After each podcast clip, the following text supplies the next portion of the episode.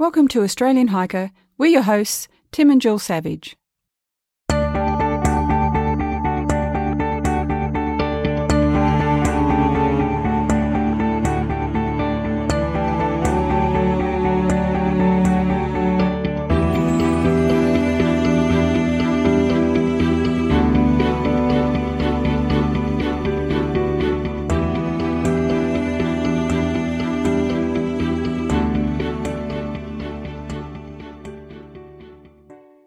This is episode 77 of the Australian Hiker Podcast, and the second in our series of recorded episodes from my Bibbulmun Track adventure in 2018.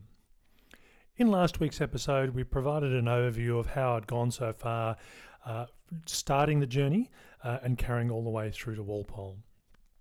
In this week's episode, I'll start off provi- by providing an overview of the infrastructure of the campsites and facilities in the southern 40% of the track, uh, and then progress on to my journey from Walpole to Pemberton.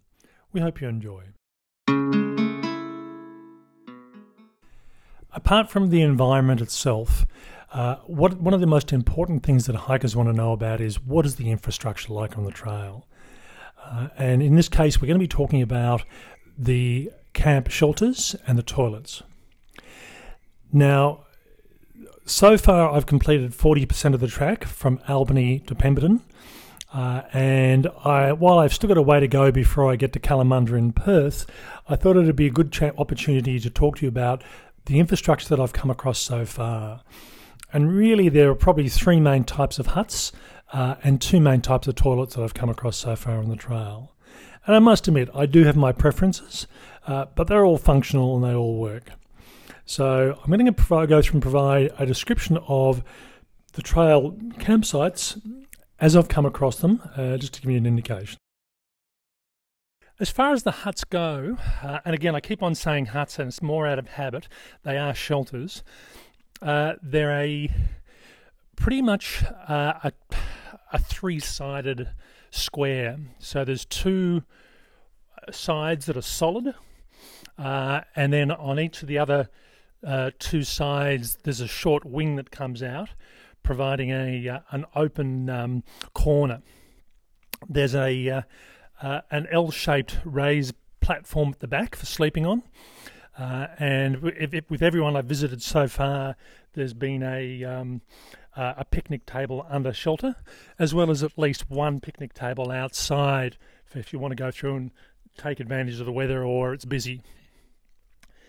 Um, the huts themselves are timber construction. Uh, they're a, a, shiplap uh, uh, timber construction, so they're reasonably waterproof. Although I did, as I mentioned in last week's episode, we had the rain so heavy it was actually coming through the timber. Um, they're a metal guttering uh, and a metal roof, and in most cases, they've got two pieces of clear fiberglass or some sort of polycarbonate to allow light into the um, into the actual um, shelter itself. Although on some of the shelters they've only had one, so it's sort of a bit confusing. Some of the shelters I had down on the coastline just recently also had a little glass lean to, which would actually minimise the weather conditions coming in and allow you to get all the packs and the bulky stuff out of the way in case the area is busy. The floors of the shelter, uh, in most cases, have bark, so you're not traipsing dirt, dirt up onto the actual platform itself. This one hasn't, and in some respects, it's probably not likely to because ground level is pretty much inside the shelter is pretty much the same as outside. So if you were to get quite a heavy rain, it wouldn't be. Um, it, you, it'd have to be heavy rain, but you'd find that it would actually end up in this area. So um, yeah, as I said, it just doesn't have the right feel for me. This one.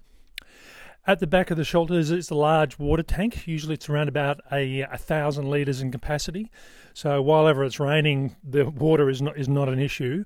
But in summertime, when there's no rain, you would be uh, taking a risk relying on the water being there. Um, some of the shelters tend to have good views. Um, others tend to be like this one, are immersed in the middle of the forest. Um, now there's also a uh, composting toilet that varies, but in this case uh, at uh, Mount Clare, it's probably around about, uh, say, 40 metres away from the shelter itself. Um, so it means you're not getting any odours or anything else coming into the shelter area itself. surrounding the uh, uh, the um, shelters themselves is also some flat uh, campsite areas for people who want to use tents. In this case here, the shelters are actually, oh, sorry, the um, the campsite areas are quite good. They are flat, although on some of the huts I've seen they've had quite a bit of slope on them, so you'd have to be really picky about how you set your tent up. Otherwise, you'd be sleeping sideways or running, sliding down the tent as you went.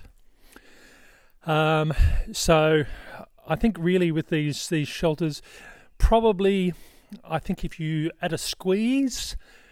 3, 4, 5, 6, 7, 8, 9, 10, 11, 12, 13. You could comfortably get 14, and that would be a squeeze in here. Um, so if the weather was really bad, but again, if the weather was ba- that bad, um, you'd find it likely the person on the edge uh, who has the almost the windows. So one of these little half walls is only half comes halfway up. Um, they would likely to get wet.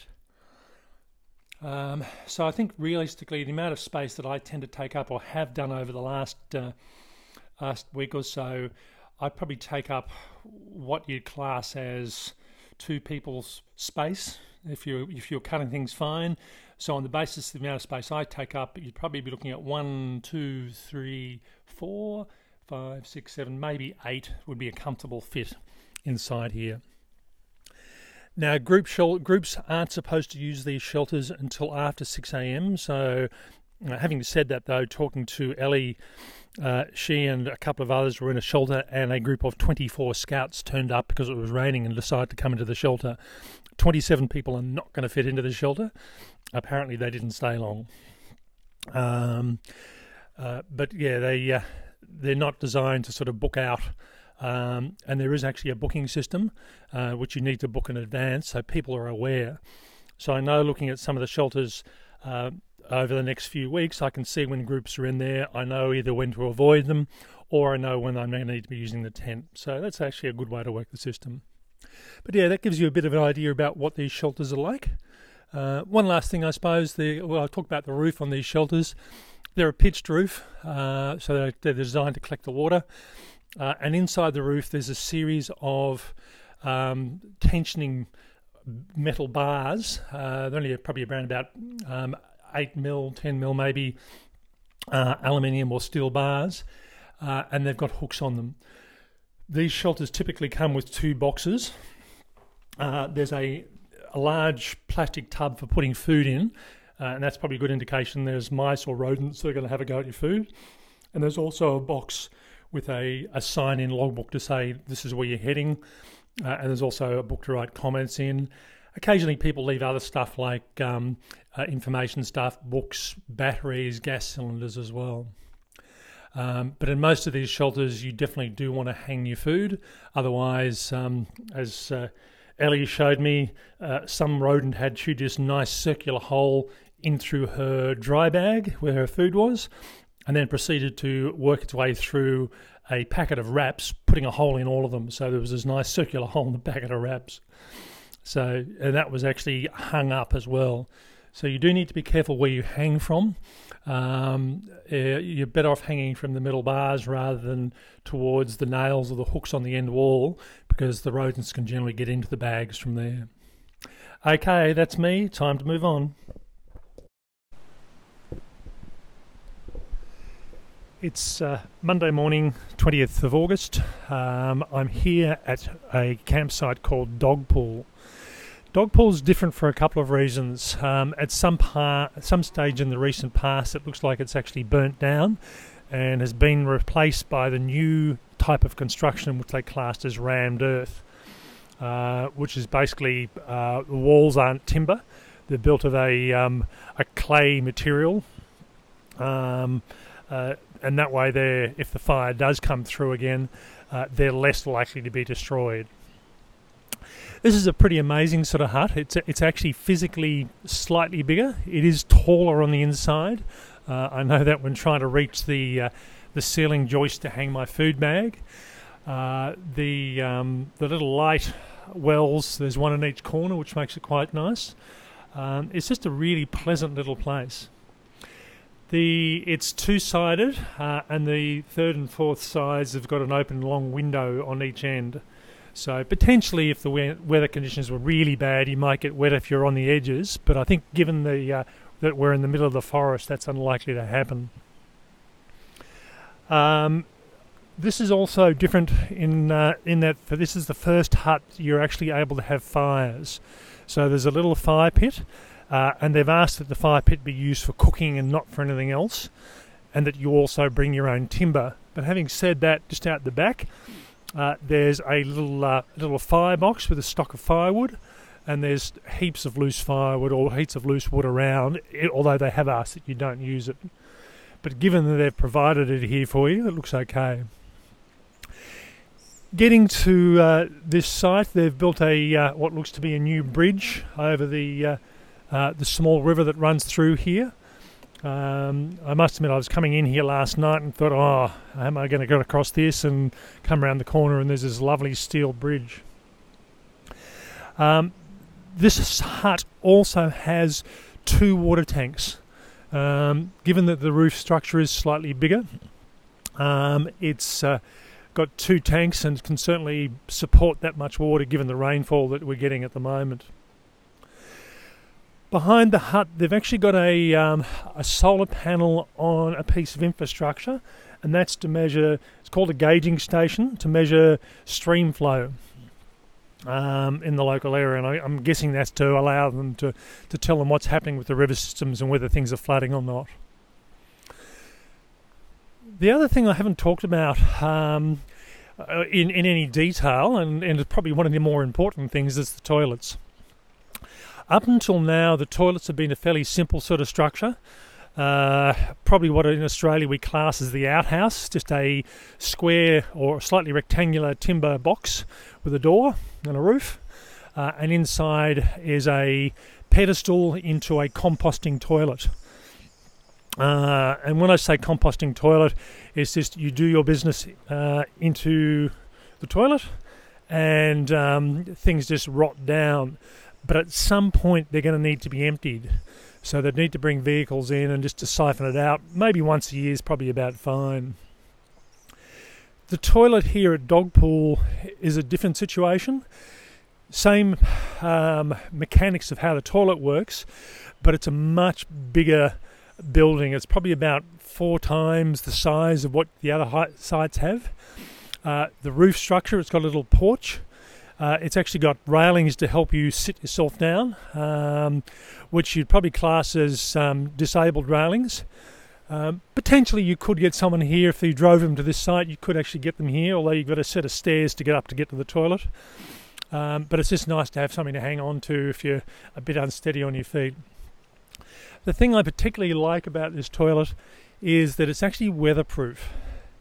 The other toilets that I've come across, when it's been blowing a gale and wet, the inside of the toilet gets saturated. Um, no, not that you're going to be, it's not like sitting there getting poured on with rain, but you're just getting wet. Uh, this one, the roof structure is big enough. Uh, it also has clear uh, light wells in the roof as well, just to allow you to to see without having to have a torch on. Uh, and it's just a, a, really nice, comfortable place to go to the loo, I suppose. Um, but one of those important things. It does have toilet paper. Um, most of the toilets uh, so far on this track have not had toilet paper, and apparently the ones that have have just been, been because some hiker has left some behind. I believe that um, from the toilets, uh, as I start heading north, the provision of toilet paper is more common, but I would strongly recommend to people don't rely on that. Uh, just because there's toilet paper here today, it could be all used up tomorrow. You just don't know. Uh, so you're better off coming prepared and bringing your own just in case. Now, I've just come to Schaefer Hut, uh, and it's a, a, slightly different hut. Uh, it has a feel of being a bit older, and certainly looking at the uh, the plaque about when it was built, it was built in 1997. Uh, and at this stage, I'm guessing that um, the track only finished at Walpole around about then and wasn't extended through to Albany later on. So the hut is three sided, but it's very much um, everything's up the back. Uh, so rather than being an L shaped raised platform. It's just a, a, solid raised platform at the back of the hut, uh, and the uh, two small wing walls, and the front of the hut's open. The uh, hut itself uh, has bunk beds, so uh, at a squeeze you could probably fit three on top of each of the bunks, but that's probably going to be a bit tight. Um, and then uh, in total, probably around about eight, uh, maybe nine across the bottom. So at best, you could probably fit around about 15 people, but I think that's going to be a very tight, close group. So probably a bit less than that. Um, there's a table in the hut, uh, like all the huts, and there's also a table outside the hut. On the roof, uh, there's a clear plastic um, in the in the metal roof that allows um, light to come into the hut, so it's quite good. And there's a water tank at the side of the hut. And as has been the case for the last few huts, you can have a fire at this hut providing it's not a total fire ban. And given this time of the year, that's not an issue. Um, one of the nice things about this hut is it looks out onto a private uh, lake. Um, and I think by the look of it, uh, as, as I went on a bit further from here, uh, Watermark Kiln, uh, which is a resort area, looks like they own the lake because shortly after leaving the uh, Schaefer hut, you come to around about 200, 300 metres away, and there's a sign saying Watermark Kilns Resort up this up this way about 300 metres. The thing about this um, little lake or very large pond is that it has got a fenced off area for swimming. They do put lots of warning signs saying, look, it's really cold, the depth's variable, they don't know what the conditions of the bottom are like, so don't jump in, you know, take it nice and easy. Uh, but I think, you know, certainly as the weather got a bit warmer, it would be quite nice to actually go swimming when it when it was certainly a, bit warmer than it is now. Um, coming through this hut, it was actually raining, so again, I don't think I saw it at its best. But I think on a really nice sunny day, this would be a really nice hut to spend some time at. And I know, looking through the books, that some people have said now they're taking a bit of a rest and they'll take an, an extra day here just to have a bit of a relax. Toilet similar sort of situation to the earlier toilets, not the um, the rammed earth ones. Just a small timber construction. Um, as per the timber toilets, if it's pouring with rain uh, and blowing a gale, the water's going to be coming into the toilet area. And you're not going to get drenched, but you are going to get wet. And I think this is where the rammed earth construction toilets are so much better. Um, so very nice little area, doing uh, well worth uh, uh, stopping at, or for particularly Schaefer hut, and it'll be interesting to see what the huts uh, are like further on.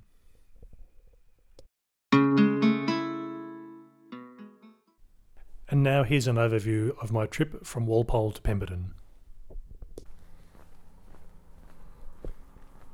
It's uh, 7:20 in the morning on Saturday. I've just checked out of my hotel and I'm just walking down the main street of Walpole. Um, not a particularly busy town at the moment. It's not tourist season. It's still uh, about three, four weeks away.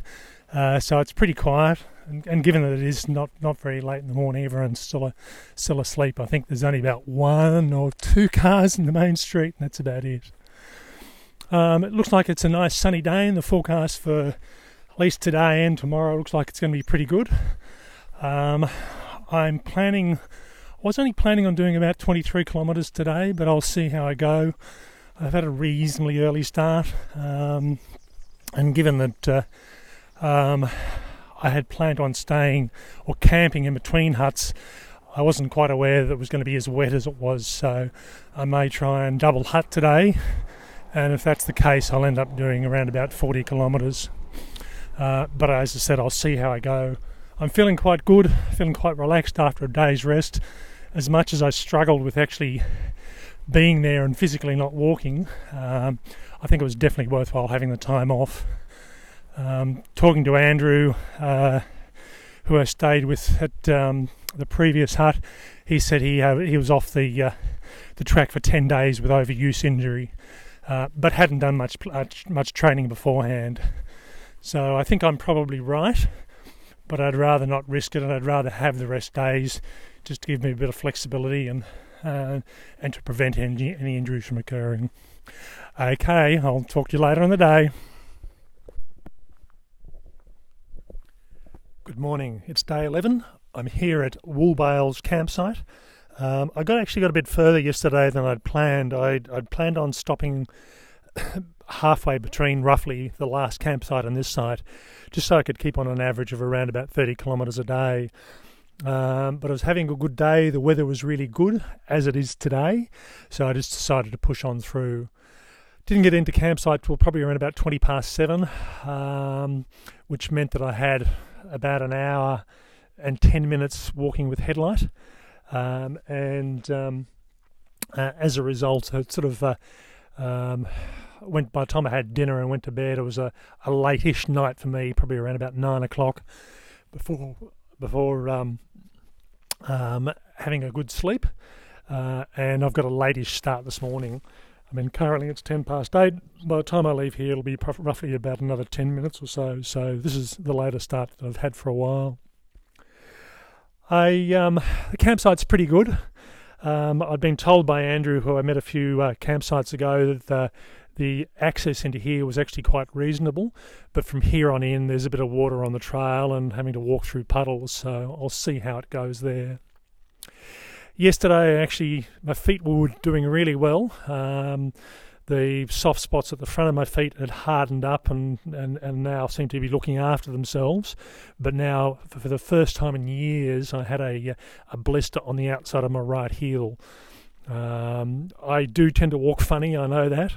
Um, and it's just amazed me that I ended up with a, a blister. As I said, it's been so long since I've had a blister in this area, and the last time I did because I had poorly fitting shoes.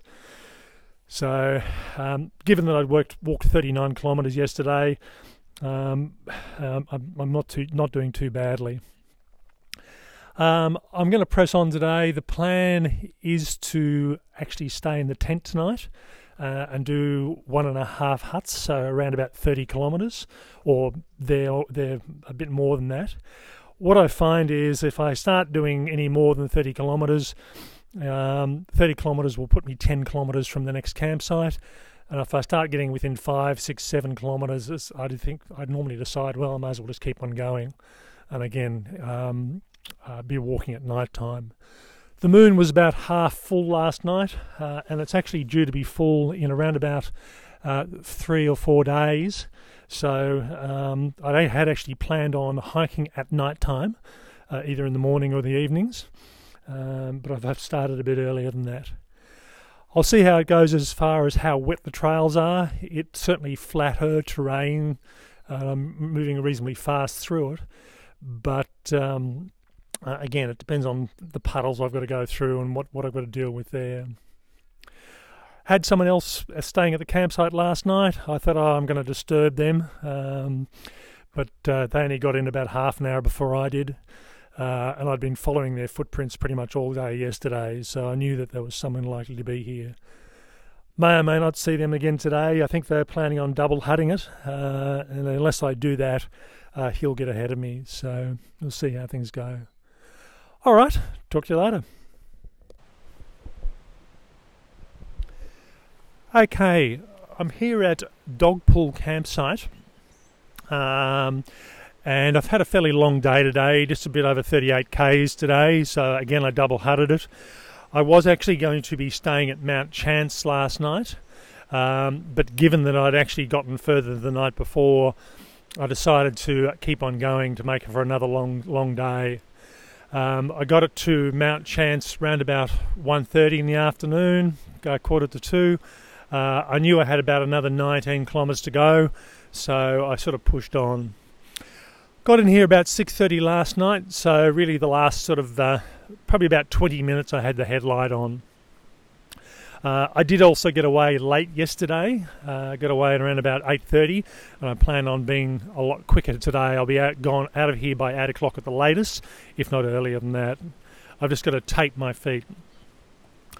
Yesterday was the start of the uh, the wet area that I'd been expecting through the um, Nannurup Plains, I believe it's called.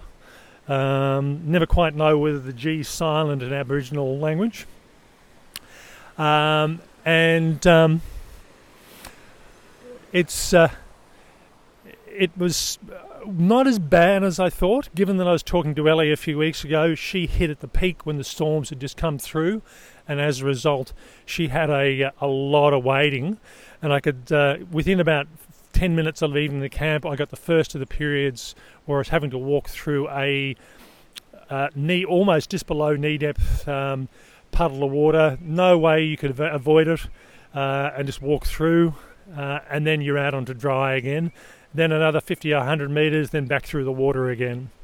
So I spent pretty much yesterday with wet feet, uh, which actually surprised me. The the uh, the stepping in and out of the water, the feet were actually happier than I thought they would have been. Um, I could see where there are a number of the puddles had dried up over the last week, the 10 days. Um, and I could see what it would be like if you hit there at the peak of the rain period. It would be quite wet. Uh, but overall, it wasn't too bad.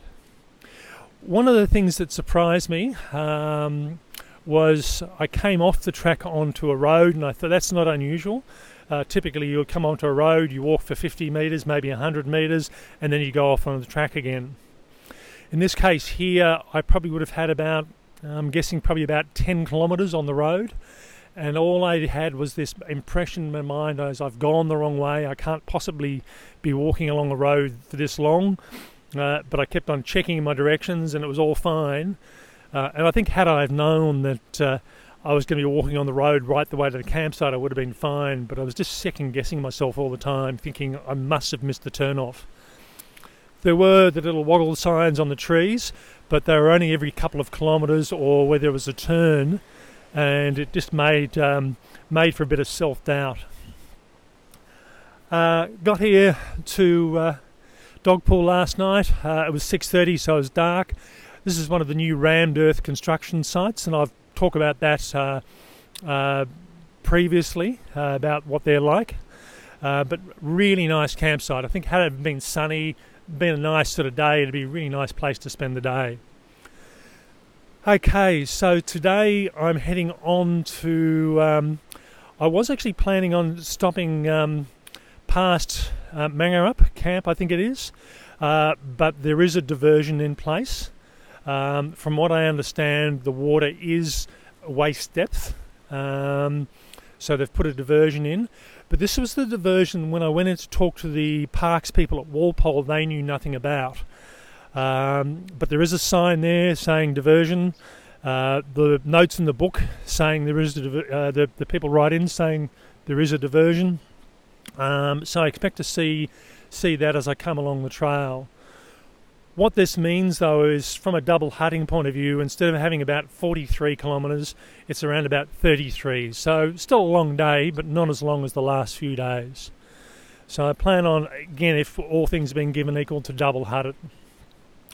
I do have a tent, um, so if I, at some point I decide, look, enough's enough, I've had enough for the day, I can always set up, providing I've got water for the for the night and the morning. Um, but it's much easier just to push through. As a result, I'm 20 kilometres ahead of where I was supposed to be. Uh, as I said, I was supposed to be at Mount Chance last night. Um, so if I keep on, if I do do the 30 odd kilometres today, it's going to push me even further ahead. So, barring any issues or any unforeseen circumstances, I'll arrive in um, um, Pemberton a day, possibly two days early, but definitely a day early by the look of it. I actually hadn't planned on staying anywhere until I got to Pemberton, apart from the campsites. But it's look, there's a reasonable chance I was supposed to hit North uh, Northcliffe around about Thursday lunchtime, and I had planned on having lunch there but there's a reasonable chance I'll either hit it on Tuesday night or Wednesday night. So I may I'm looking at staying there and having a decent dinner and, and having a sleep in a bed, uh, and that'll push me on to Pemberton the uh, uh, more than likely the next day. Okay, talk to you later.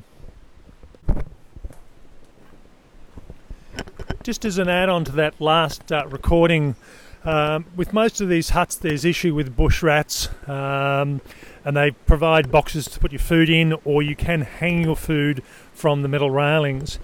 Um, and I'd done all that, I'd hung everything up, uh, but what I didn't actually take into account of was that I'd left a bit of uh, hot chocolate residue in my cup, and a bush rat decided to make off with my cup during the night.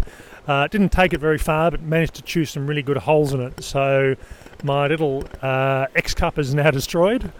Uh, it's just lucky that I've got a um, a Jetboil stove, and that there is a, a built-in cup on the bottom of that. Um, so I do have a spare cup, which was lucky. Um, but yeah, you've uh, you really do need to hang your food from these in, in these places. Uh, don't use the wall hooks. Um, the mice can, uh, and rats can actually crawl along the uh, uh, the the actual um, walls on the outside and down into the bags. So hang them off the actual metal uh, rods that run across the centre, um, and make sure that they're in a a sealed bag, and you'll be fine. Okay, it's the 20th of um, August. We're here at Gardner's Hut, uh, and it's actually quite busy tonight. There's actually six people here, which is the most I've ever seen in the, in the hut since I've started this trip. And I'm here talking to Wayne, uh, and I'll get him to introduce himself, and we'll just ask Wayne a few questions about how his trip's going. Hi, um, I'm Wayne Thomas. I'm from New Zealand. Um, I'm doing this track for the uh, for the third time. Um, you'd wonder why, but it's uh, it's just a, a nice long walk not a hard walk, and uh, I've come back again. And but this time I'm walking from uh, south to north, um, and it's quite a different track, but uh, still the same one. Okay, now Wayne's doing what the Americans call a flip flop, where they they'll start in one direction, uh, change over, and change directions through the the trip. So tell tell us a bit about how your trip structured. Well, I've always believed that the best part of the track is actually um, at the at the end part of the uh, of the north south trip. That's the part along the south coast, and uh, so rather than do that first uh, and have the first part of my trip um, over the best part over first, I decided to uh, start at Walpole and uh, walk up through the forest to uh, to Balingup, where I can get a bus back to Albany, which is the actual start of the best part of the track along the coast. And I think it's the best part because it's the sandhills and it's it's just pretty special part of Australia, I think. And um, then I'll uh, get to Walpole again, and then up to Balingup, and then up to Kalamunda. So yeah, as, as you say, uh, it, it's it's a bit of a flip flop, Tim, but uh, it'll get me there at the end. I think it's one of those things. Most people tend to assume that there's only two ways you can do it. You do section by section when you have the time, or you do it in one go from north to south or south to north. So there's certainly a good alternative and a good option to go and doing doing what you're doing as a as one constant hike, but just changing the directions to suit whatever the trip happens to be. Yeah, I, I think that's right, and uh, it won't work for everybody, but it works for me. The transport action, um, the transport alternatives work in, but at the end of the day, I achieved what I wanted to do. Okay, and how have you found the trip so far? Good, um, very interesting. This is this is my third time on the track, and it is by far the wettest. um, it has been, uh, and I probably picked the wettest part of the track to do first and maybe the hardest part. But um, it's been it's been a pleasure. It hasn't been as bad as I thought it would be, and uh, so yeah, no, it's, it's it's trekking well, and I'm looking forward to the rest of the trek. I think given that you want to do the, coastal trip as the as the best part down south, you've probably picked a good way to do it. It's sort of just as I left the beach a few days ago, it's just starting to clean up, and there's a lot of damage on the beaches. So I think leaving in another couple of weeks and uh, and doing it when you want to do it, you should have some good conditions. Well, I hope you're right, um, because you know you told me that you had a fairly rough time of going along there, but I'm sure you enjoyed it all the same. That's what we accept in these treks, but. Um, yeah, I think it'll probably be a lot better and the weather will get a bit warmer. Not that it's really cold. No, no. Well, again, coming from New Zealand, I think you probably this is actually the, the weather's quite decent. I think so. Yeah, uh, uh temperature wise, at least, anyway. Similar. Yeah. So, what's what's been the highlight of the trip for you so far? Oh goodness, um, I think probably staying at um, Dogpool Hut, which um, was burnt down two or three years ago, and on my second trip I had to bypass it because there was nothing but a bunch of ashes. And coming back couple of years later and finding that they had rebuilt it. Um, um, and the location of, of the, the hut is quite magnificent. So, yeah, I think that's pretty good, but I'm sure there'll be other highlights on the way. I must agree, admit, I mean, from my perspective so far, Dogpool has been probably the best of the huts. I mean, Giants was pretty good, but I think Dogpool was, was just a really nice location. Yeah. All right, what's been the, the, the lowest point of the, or, the, or the, the what you consider the worst part of the trip so far? Well, like what like the start of any long trip, um, if you haven't been walking for a little while, the old muscles decide they want to take charge. So I had to try and get on top of that. And um, yeah, there were a few days where I was a bit sore, but um, we're over that now, and uh, that's just a normal process of doing the trek. Okay, now as far as equipment's concerned, you've been been doing quite a bit of hiking. Is there any piece of equipment you wish you had aboard on the trip that you didn't? No, I don't think so, uh, Tim. I think I've uh, been doing it long enough now that I should be able to get it right. Um, uh, I did lose one of my walking poles to start with, um, and so instead of using two, I'm using one at the moment. But that was just a, a technical error more than anything else, and I left it in Walpole. So, but other than that, no, I think I'm pretty well sorted. All right. And is there anything that um, uh, you brought that you probably would have let, thought you could, could have left at home this time, or No, I, I think I've done very well. Normally I do that, um, but I, I, I'm as you get older, you tend to be very conscious of weight. So um, uh, I'm pretty happy with what I've taken, and uh, I've pretty much used everything that I've got. all right? Now this is your third time doing this track. Why why do you keep on coming back and doing it? Well, I think it's unique. Um, in New Zealand, where I live, we have a lot of wonderful treks as well, but they're quite different. Um, they're often shorter, but they're a lot harder. This trek um, is a long trek. Um, it takes me seven weeks, 50 days, or maybe a little longer, depending how long I stay over in the little boutique towns on the way. But it's not a hard trek, and, and I'm 73, and there's a lot of treks I couldn't do at my age. So I just come back because I love it, and, and meeting the people like yourself and others that we've got in the hut here tonight um, you make a lot of acquaintances on the way. All right, that's good. Okay, any final parting words for people that are thinking about doing the track? Uh, I would say don't think about it, just come and do it. It's it's a wonderful trek, and uh, there's plenty of information about it, and just be prepared to, to have a great time. All right, so thanks very much. Well, we've been talking to Wayne from New Zealand here at Gardner's Hut, um, and um, it's always good to hear diff- different people's perspective on how their journey's going. So thanks, thanks very much for that, Wayne. Okay.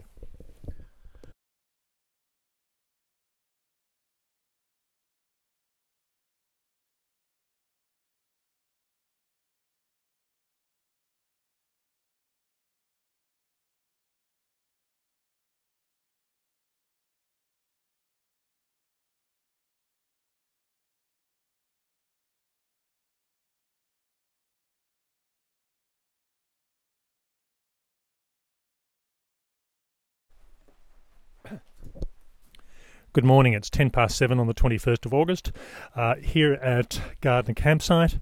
Um, just about getting ready to go, which is an earlier start for me, a bit more organised this morning. Uh, wanted to try and get away. Um, I'm a day ahead of my schedule at the moment, uh, and that's likely to stay the same way. Um, I could actually slow right down and take an extra day and get into Pemberton as I'd planned, but I figure between da today and tomorrow I should be able to do two 35k sort of days and, and reach Pemberton quite comfortably.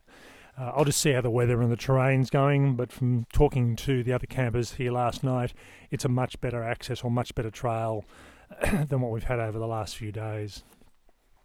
Uh, Garden campsite's actually okay. It's quite a nice little campsite. It's um, on the an edge of a, al- almost on the top of a hill, um, so it's got a, a, a wing wall around it, uh, which acts as quite a good seat, uh, you know, stopping people going down the slope. Uh, the toilet here at Gardner wins the prize for the packed lunch. Uh, it's a long way away from the uh, actual uh, shelter itself. Um, so yeah, if it was pouring with rain, you you really want to think twice about whether you really need to go or not. Uh, nice sort of campsite. I think it'd be really good with the sun out. Um, you're looking out at trees. You've got a stream below, uh, so it's really quite an attractive little site. Rammed earth construction again, uh, so you've got a supply of wood. Um, a lot of campsites. Uh, I find it quite interesting with campsites that a lot of them have slopes on them, and some of them are just very slight slopes, and others are quite steep, and you really wouldn't want to camp on them. So they do need flattening out a bit in some of the in, in, in all the campsites really. Um, so six people here last night, which is the most that I've had at any stage. Normally it's only been myself and one other, if there's been anyone at all. Um, and for the first, really up until um, uh, till um, just after Walpole, I had the, the, the shelters by myself.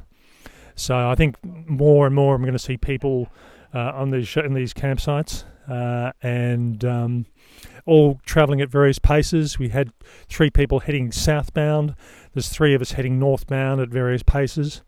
Uh, and I'm likely to see another person tonight at the next shelter at Schaefer, which is just after North Northcliffe. Talk to you later. It's uh, Tuesday the 21st. It's around about 12.40. I'm just here at the Hollow Butt Cafe at Northcliffe. Uh, just decided to have an early lunch, uh, play a bit of catch up on social media, uh, and also take a wake, break from the torrential rain which wasn't forecast. Um, it seems to have slowed down and stopped at least for the moment. Um, I'm planning on heading to Schaefer's Hut, uh, and the original plan was to head around about five kilometres past, just to make tomorrow's run into Pemberton just a bit easier. Um, all things being given equal, I should be in Pemberton tomorrow night, which is a day early, but I'll see how it goes. If the rain really dumps down like it has been, I may revert back to my original schedule. But I'll see how I go. Um, cafe is really nice to have a bit of a break, and I must admit, I got a bit cool sitting here, um, not moving. Um, with the rain coming down, it was a bit cool, so need to get moving just to warm myself back up again. Uh, so see how I go. I'm planning on stopping.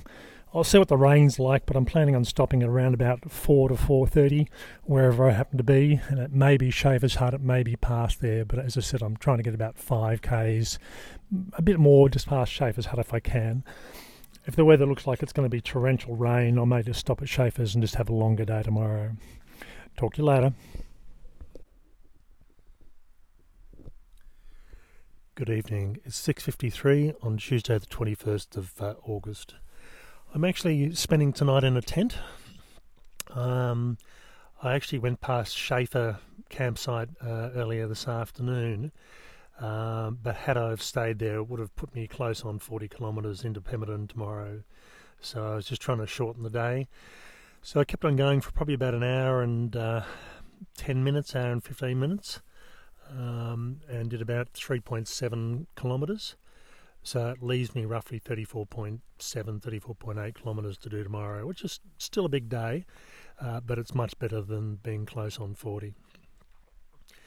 Uh, trying to find a campsite was quite difficult. There were a huge number of almost perfect campsites within a kilometre of Schaefer, but that's not the idea. I wanted to actually get away from uh, from there. If I had have stayed that close, I may as well stayed at Schaefer and, and hit it off early in the morning. Um, so I kept on going for around about 40 minutes and then started to look at uh, potential sites. And, and the issues that I had were there were a lot of blowdowns on the track, either branches that have come off mature trees or trees that have just blown over in the strong winds that we had a couple of weeks ago. So I was very cautious and very conscious about uh, where I put my tent, um, making sure that I wasn't any, anywhere near any dead trees or large branches.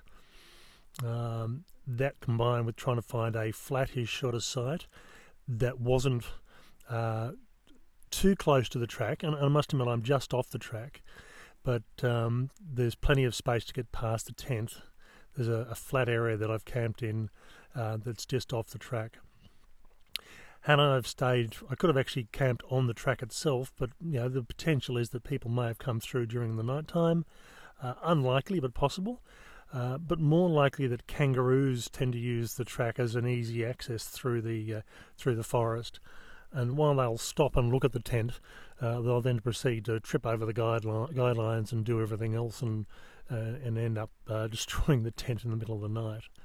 So I had to had to find a site that was off the track but close, uh, away from large falling limbs and trees, um, and that was also out of the watercourses as well. I am actually closer to water than I normally would be, and certainly from a leave no trace principles, I'm probably a bit too close. But again, trying to find the perfect campsite that meets all the requirements and is safe was really difficult. So I just did the best that I could. Had a good day today, actually. I started off my right heel was giving me um, uh, a bit of grief just because of the um, the blistering from the other day, but that seems to have settled itself down now. Uh, and by the end of the day, I was setting into a good pace, and I probably could have kept on going for another hour or two, but that still would have put me in the middle of uh, the bush and trying to find a campsite during dark. Uh, whereas this campsite that I've got, I managed to get the tent set up in a lull in the rain uh, as well as um, in, in, in light, so it made it nice and easy. Uh, Warren campsite's the next one, which is roughly around about 16 odd kilometres away. So again, I was never going to make that unless I felt like walking for another five hours and uh, and reaching there at about 11 o'clock at night, which I'd prefer not to do. Um, tomorrow, as I said, is a run into Pemberton, uh, just on 35 kilometres, uh, and that will put me there a day earlier than planned. Um, I had actually planned on camping on the track roughly about five kilometres from Schaefer, but again, just a combination. I've spent about an hour and a quarter at Northcliffe uh, having lunch and doing catch up on social media, and I could have spent hours more. So um, it worked out well. Uh, I'm pretty happy to where I am. Uh, and I want to get an early start tomorrow morning. I want to be physically walking just on or just after seven o'clock, uh, which means that uh, I expect potentially a 10 hour day, which will put me in Pemberton at about five o'clock. Um, happy with the tent. I did a trial run of the tent before I actually went uh, uh, on this trip. Uh, it's a Nemo Hornet uh, two person tent, uh, and I will do a full, full review of this uh, when I get back from this trip. But what I'd say with this, it's probably about a one and a half person tent. There's, unless you are really, really close to the person you're in the tent with, um, basically to the point of you need to spoon to actually fit in here, I think.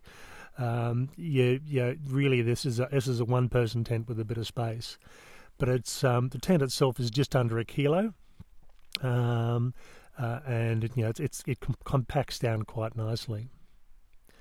Uh, so I'll put some photos up um, uh, if I can, along with the uh, the shelters uh, on the next podcast, which I'll do over the next couple of days. Okay, I think that's probably me for the evening.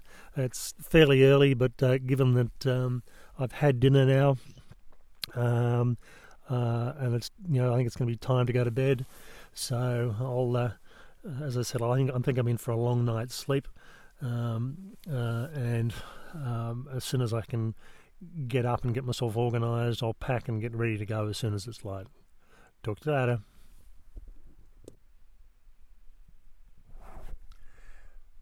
Good morning. It's um, Wednesday morning, the 22nd of um, August. Uh, it's around about 6:28. Uh, I've just uh, been spent the night in the in my tent for the first time. I had planned on staying in my tent more regularly, but I just found that I was doing bigger kilometres per day than I'd actually thought I was. Uh, and coming through the Noarlunta Plain, I think it's the Noarlunta Plains, but I'll confirm on that. But coming through the plains, um, uh, above Walpole, Walpole into um, Northcliffe area. Uh, they were quite. It's quite a wet area, so it would have been very hard to actually pitch a tent on, a, on any dry sort of ground. So doing the extra kilometres, I felt comfortable doing it, and um, certainly um, uh, it, it, got me a, a bit ahead. Um, I'm not due to actually go into uh, uh, Pemberton until uh, tomorrow. So, all things being given equal, I've got around about 34, 35 kilometres to do today um, because of the extra kilometres I did yesterday. Uh, and um, that'll get me there. I plan on leaving around about 7 o'clock. I've pretty much packed up inside my tent, just doing this recording before I get up, go to the bathroom, and pull the tent down. One thing uh, uh, as I said, with this tent, it is a one and a half person tent. Works quite well for that. Definitely wouldn't work for as a two person tent. Uh, but had a good night's sleep, except it did rain last night, and it wasn't so much the rain that was the issue. The rain had stopped, and then the trees had rained on me. So I'd get the the initial initial rain coming through, and then the trees would be dropping water the rest of the night. So I got to one point where the um, uh, the fly of the tent was actually pushing onto the inner, uh, and I was getting slight drips coming through. Uh, so I just had to give the tent a bit of a shake, uh, separate the fly out, and it was fine. Um, quite reasonable sort of sleep, although again for me it's, it's too long a sleep. So you know, uh, ideally I want to go to bed at about eight, eight thirty, nine, and that way I have a reasonable sort of sleep without having to get up too many times in the night. and I average around about five and a half to six hours sleep at best anyway. So long nights just don't help me. Um, the forecast for today's weather was a bit of rain, zero to sort of 0.4 of a mil, and that was early in the morning. And I'm hoping we've had that. It hasn't rained in about uh, an hour, so I'll soon find out when I get up and go to the loo and start pulling the tent down and seeing what's happening. Even though I didn't walk through any puddles yesterday, I got wet socks. Um, the bottom of my pants was slightly damp because I didn't walk in shorts yesterday. Uh, I managed to collect some of the puddles. Um, I am relatively close to a road. I know I'm around about a kilometre away from a, a, road that runs through, and I could hear vehicles earlier on this morning, but I'm, I'm sheltered enough and out of the way. One thing I did notice last night is because of where I am between the I'm in a a, a low down in a valley. I'm in, a, in surrounded by big trees. I wasn't able to get a satellite signal out on my Iridium to say I'd stop for the night. Um, that's going to be an issue with any satellite device. Uh, you want to have clear access to the sky. I think once I get up to the top of the hill, the signals will get through quite comfortably, and it's been performing quite well uh, so far. Okay, time to get sorted out and packed off and head off for a longish sort of day. And then, all things being given equal, I'm in Pemberton this afternoon and a rest day tomorrow. Talk to you later. This last uh, recording covers uh, yesterday and my day today in Pemberton. I uh, left campsite, as I said, just after seven o'clock yesterday morning, um, and overall the day stayed pretty pretty good. It didn't. We only had the odd, very very short shower very early on, but otherwise it was pretty clear. I walked up the hill probably 500 metres uh, and probably found the best uh, campsite that I could have possibly found in the area. Uh, so in hindsight, I would have been better to move on. Having said that, though, the next reasonable campsite that I would have been able to use was five kilometres onwards. So hindsight's really lovely. Um, uh, and I would have actually had satellite and phone signal up the hill compared to where I was. Uh, but you just don't know that. I was actually glad that I camped where I did because just after I got into my tent, the rain came down reasonably heavy. So even had I have gone up the hill, I would have been putting the tent together in the rain, as well as trying to get inside and get get unpacked when it was raining as well. The yesterday was actually quite a, a long day, uh, and it was only around about thirty-one point three kilometres approximately. Um, the issue was there was a lot of dead f- uh, of windfall on the track, so trees and uh, both with large trunks and large foliage just blowing down. So I found that I had to in some cases, the big trunks were a bit easier to get over because you just step over them or step around them. The ones where the canopy had fallen down in the middle of the track, it was almost impossible to get through. So I obviously wasn't the first person that had to go around them because there, there were new tracks developing around these trees. Um, I actually had one case yesterday where I was almost crawling on my stomach to get un- underneath this tree.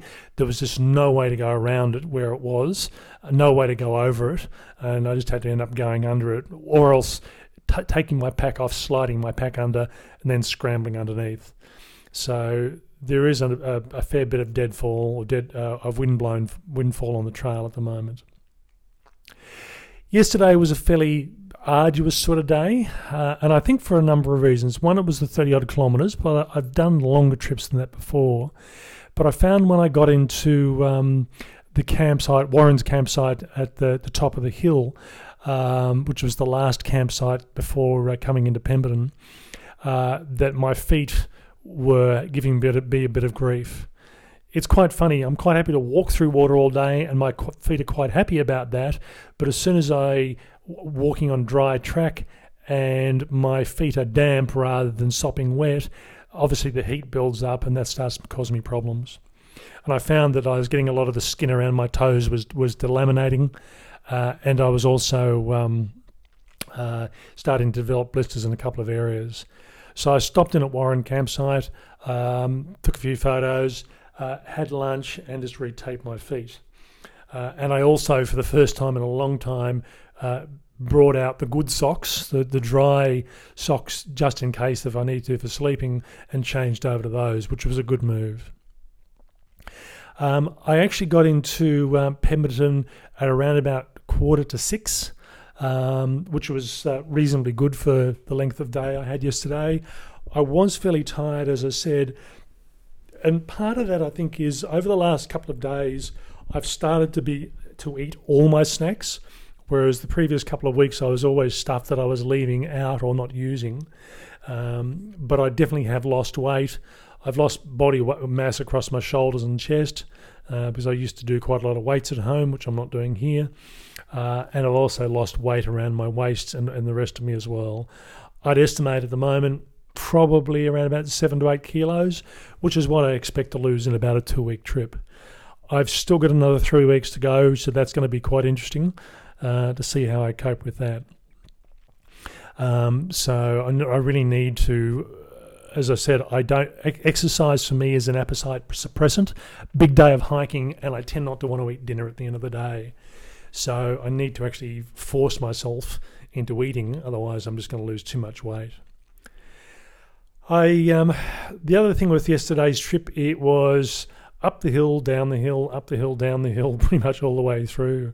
And sometimes you can see, yep, okay, we're going around a water body or a rail track, which was what as I was getting closer towards Pemberton, and you could quite understand why you were going somewhere. Other times it was almost like, how can we make this track as long as possible without making it a straight line? So it just it just didn't seem to have a bit of rhyme or reason to it. As I got closer towards Pemberton in the afternoon, um, I had to start thinking about accommodation. I'm, I'm pretty much winging it in most cases. Uh, there's very few cases where I've actually booked accommodation, uh, and that's really only when I'm actually sending forward a food parcel. Otherwise, I'm relying on sending to post offices uh, and picking up the uh, the food drop um, as uh, as I get there, and that's working out quite well for me. Uh, as I said, got into Pemberton, and by the time I actually checked in and started heating my room, it was probably around about just before six. And on checking, the local uh, supermarket closed at six o'clock. Now, that for me is really early. I know it's not in tourist season, uh, but I was thinking uh, they'll be open until at least seven, if not not eight. But you know, winter time, non-tourist season, uh, they closed at six, which meant um, uh, I didn't wasn't able just to go down and grab some food for a snack. So came up to my room um, and um, had a shower, uh, got rid of my clothes, and in all honesty, they really do stink. Um, particularly the socks and the shoes. I had um, a day just leaving Northcliffe where I was walking on Management Road that was also Farm Road and managed to walk through a lot of cow poo and that's what my shoes smelled like, and that's what my socks smelled like as well. They were pretty rancid. So I had a shower, got cleaned up, got warmed up, put my uh, town clothes on, which really consist of uh, uh, a merino layer, a pair of shorts, and a pair of long johns. Uh, really good look, but it, it keeps me quite comfortable and works, and I can sleep in it if need be. And headed down in towards uh, town itself. Now, I'd picked accommodation that was close to the track, but wasn't necessarily close to um, the town itself. And in some cases, you can do both. Uh, Pemberton just doesn't seem to be worked that way. You sort of um, uh, the accommodation I wanted to stay at was close to the track, but it was a bit of distance off uh, off town. And in fact, um, I'll talk about that in a moment. So I headed into town. I could have gone to um, uh, the pub and had a meal there. Uh, but I got suggested by a couple of people there's a new uh, wine bar down there. Um, I think it's Tree Tops Bistro. Uh, and they do tapas. And it was an amazing meal. It really was. It was just a matter of you order bits and pieces to make up a meal. Uh, and I ended up having marron and white bait with chocolate mousse for dinner uh, as well as a couple of um, uh, alcoholic, local alcoholic um, uh, ginger beers. Really, really nice food. I could have quite easily eaten more and quite easily stayed there for a few more hours, but I was a bit tired. So if you're in Pemberton, drop into the wine bar. It really is worthwhile. Uh, I put some a photo of my dinner at um, uh, on on Instagram. Uh, I was going to plan on coming back and doing catch up on social media, but yesterday really took it out of me. So I um, just had a bit of a rest, watched TV, and then had a, a, good night's sleep. Having said that, though, I woke up in the middle of the night and I was drenched. I was just in this cold sweat. Um, it's happened a couple of times. Um, I think there's a pattern to it, and I'll just play it by ear and see if the pattern plays out next time. Uh, but um, yeah, I just woke up saturated. Had a reasonably good sleep, but again, as per usual, my, my normal wake up time is around about 4:30. I actually woke up at about 10 to 5, couldn't go back to sleep again, so got up and started doing my social media catch up, which pretty much took me half the day.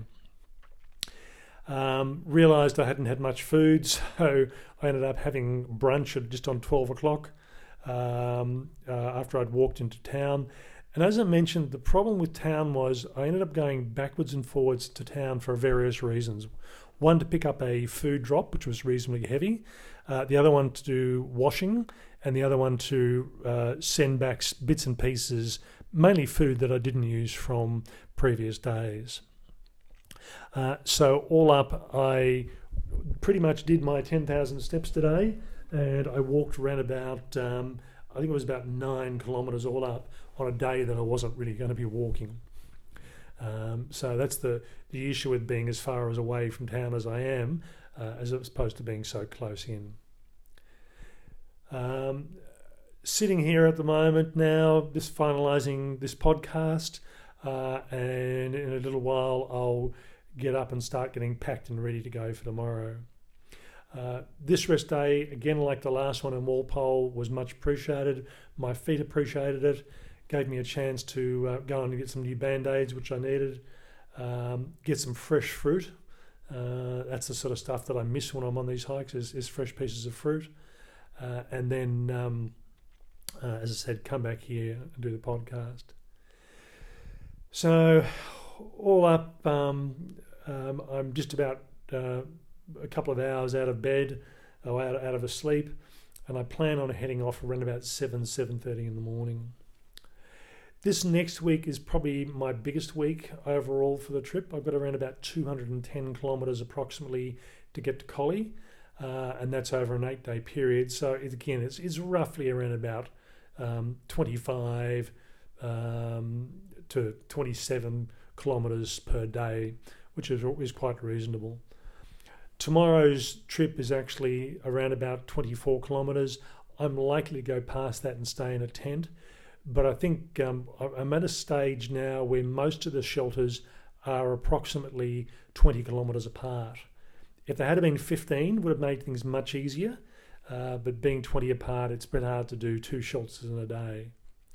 So I'm likely to end up either tomorrow or the next day uh, camping, and then trying to match up the shelters as best as possible as I uh, as I head into Collie itself. I will have some bigger days along the track, but again, I'd rather even them out and have 30 to 35 kilometre days than have a, a 25 kilometre day and then a 40 kilometre day the next day, sort of thing. So, um, doing well so far. I'm pretty much 40% of the time is now done, and I've done about 40% of the distance. In fact, I'm actually about one day ahead of schedule. I'll see how that pans out. As I said, I've got uh, I've now got seven days up my sleeve uh, in case anything goes wrong. So if I need to slow down or I'm injured or have an accident at all, I've got a bit of leeway with time. Um, but certainly at those stands at the moment, um, I'm due to finish now on Thursday, the 20th of September. Sorry, Thursday. I'm th- I'm due to finish now on Thursday, the 13th of September, uh, but I'll see how I go. One thing with this coming week, I've got three days planned potentially to do night hiking starting at around about 5.30 in the morning uh, when the moon's going to be full uh, and um, uh, it's um, uh, gives me an opportunity to hike in, in, in really uh, uh, clear conditions providing it's not cloudy or raining. So I'd like to do at least one day if the conditions are, are really good, which looks like they potentially can be over the next couple of days. Uh, I will do, but you know it's uh, it's still a few days off to that. I think I've still got about another four or five days before I do any night hiking. Okay, I don't know what sort of reception I'll have over the next week. I'm more than likely going to get the next podcast out when I get to Collie, probably on the next Friday. So they're still going to be a week apart, but it's really shifting to Fridays at the moment. uh, but I'll see how I go on that one. Hope everyone's doing well with the hikes they're doing. I'll talk to you later.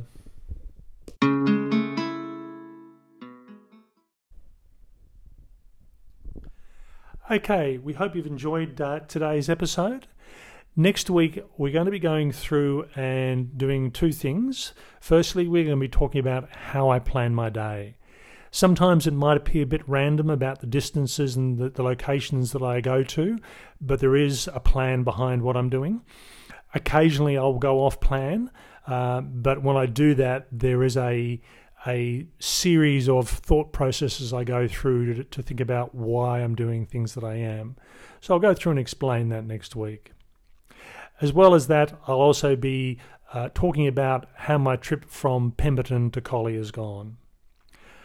As always, you can listen to this episode through our website, Australian Hiker, through SoundCloud, through Stitcher, and through iTunes.